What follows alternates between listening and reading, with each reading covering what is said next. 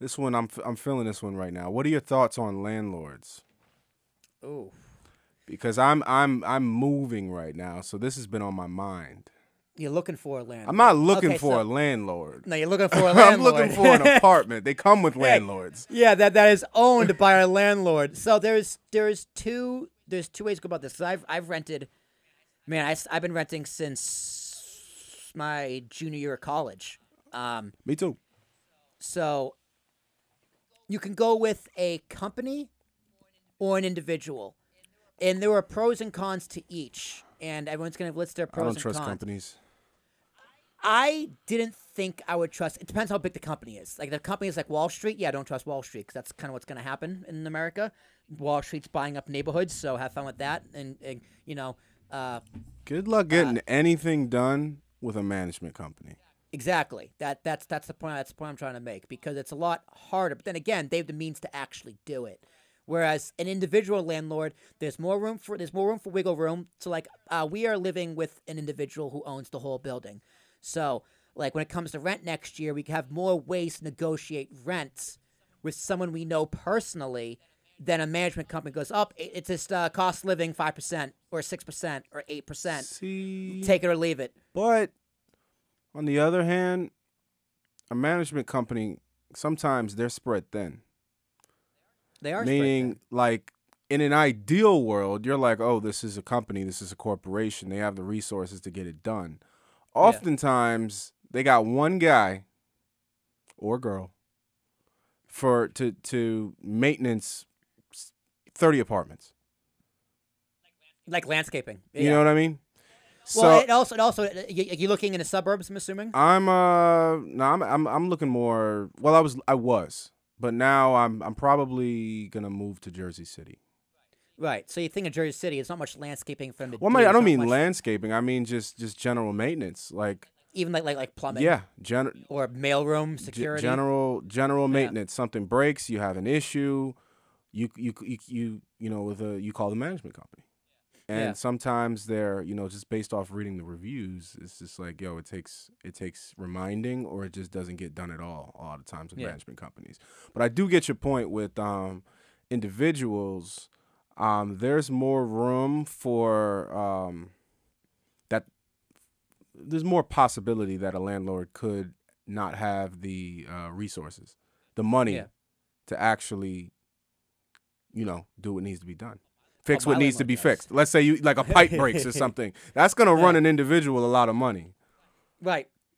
And it's also tricky, right? Because like my grandmother owns 3 properties, I think, including their own. So they had one in Florida, one down the Cape Cod, and then one in Quincy up in Massachusetts. They rented out the one in Florida and the Cape, pretty frequently when they weren't there.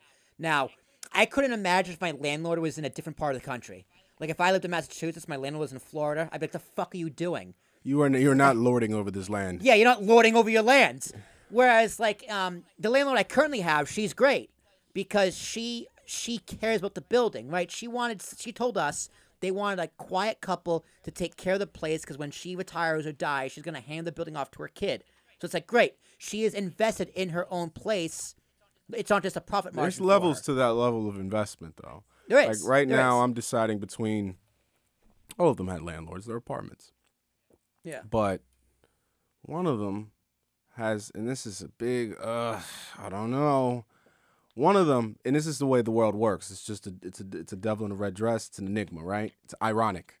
The place I like the most, it looks like a home.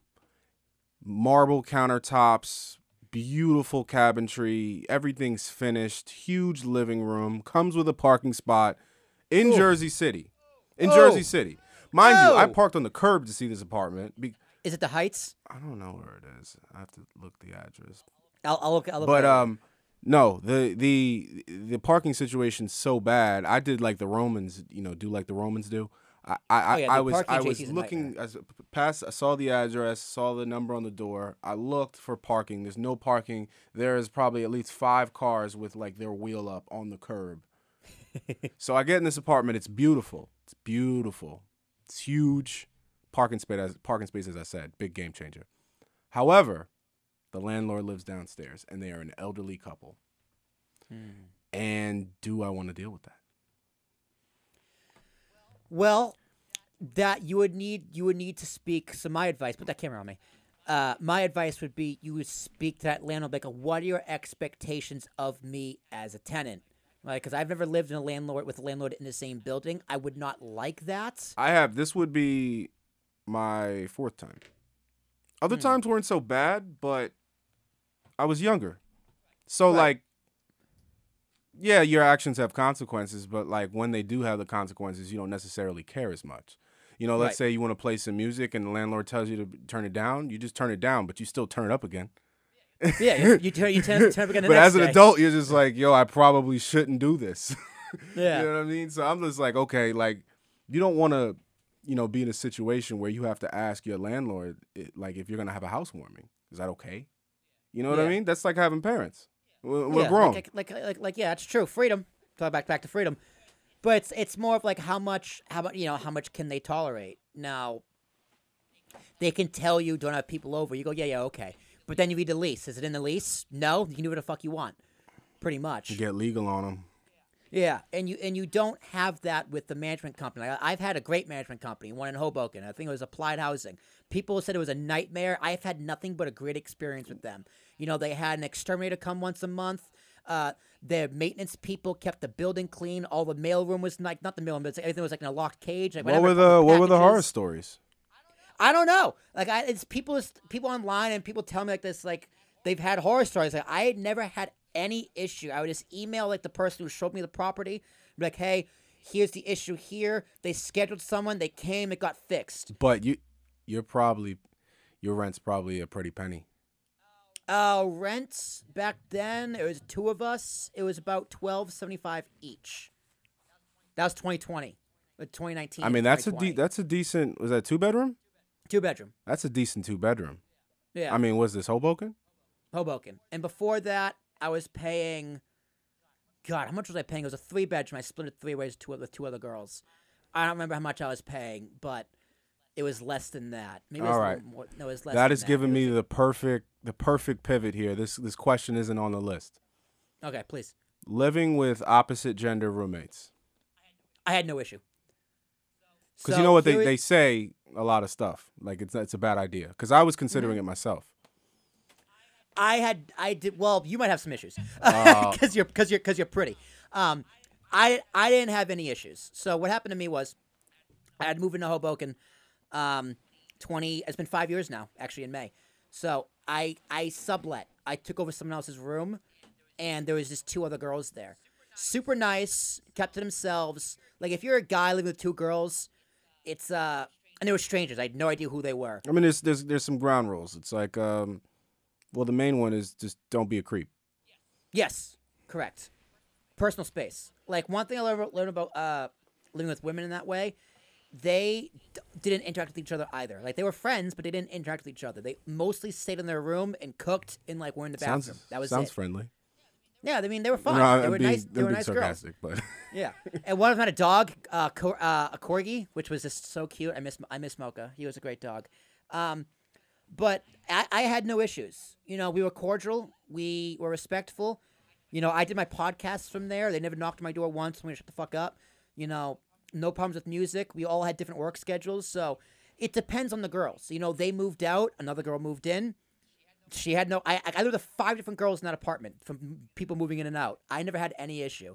And then when I moved out, it was 2 guys and a girl. Yeah. And it depends on the people. Yeah, I mean, and you're not a creepy guy. I mean, I think it's don't be a creep. Don't hit on your roommates. Yes. Don't take it there. Yes. And if you follow the thing is, they're really easy rules, but for some people. Yeah.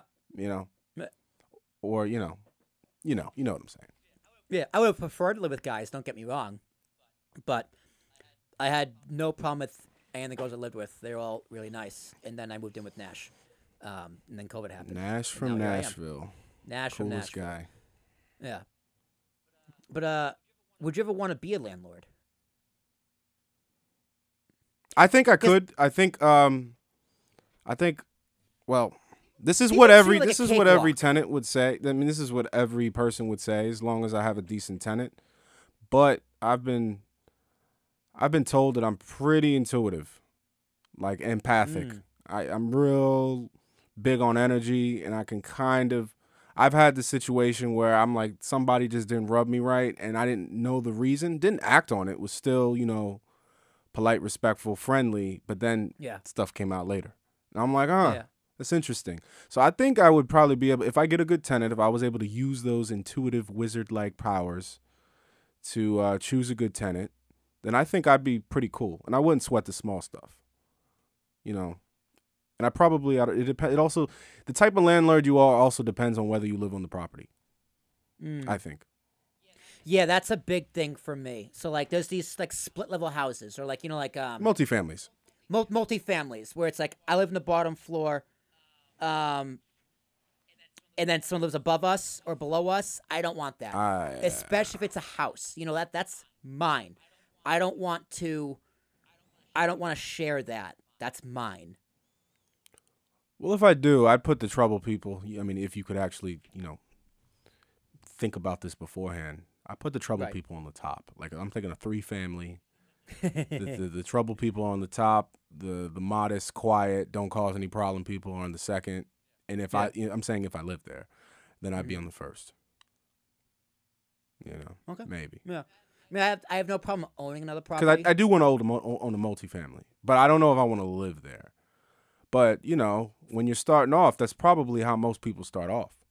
They start off living with, and then once they expand, it's like, I'm not trying to deal with this anymore. Yeah. But people think it's really easy being a landlord. I'm like, no, it's work. It's hard. You got another set of children that are adults. Yeah, pretty much.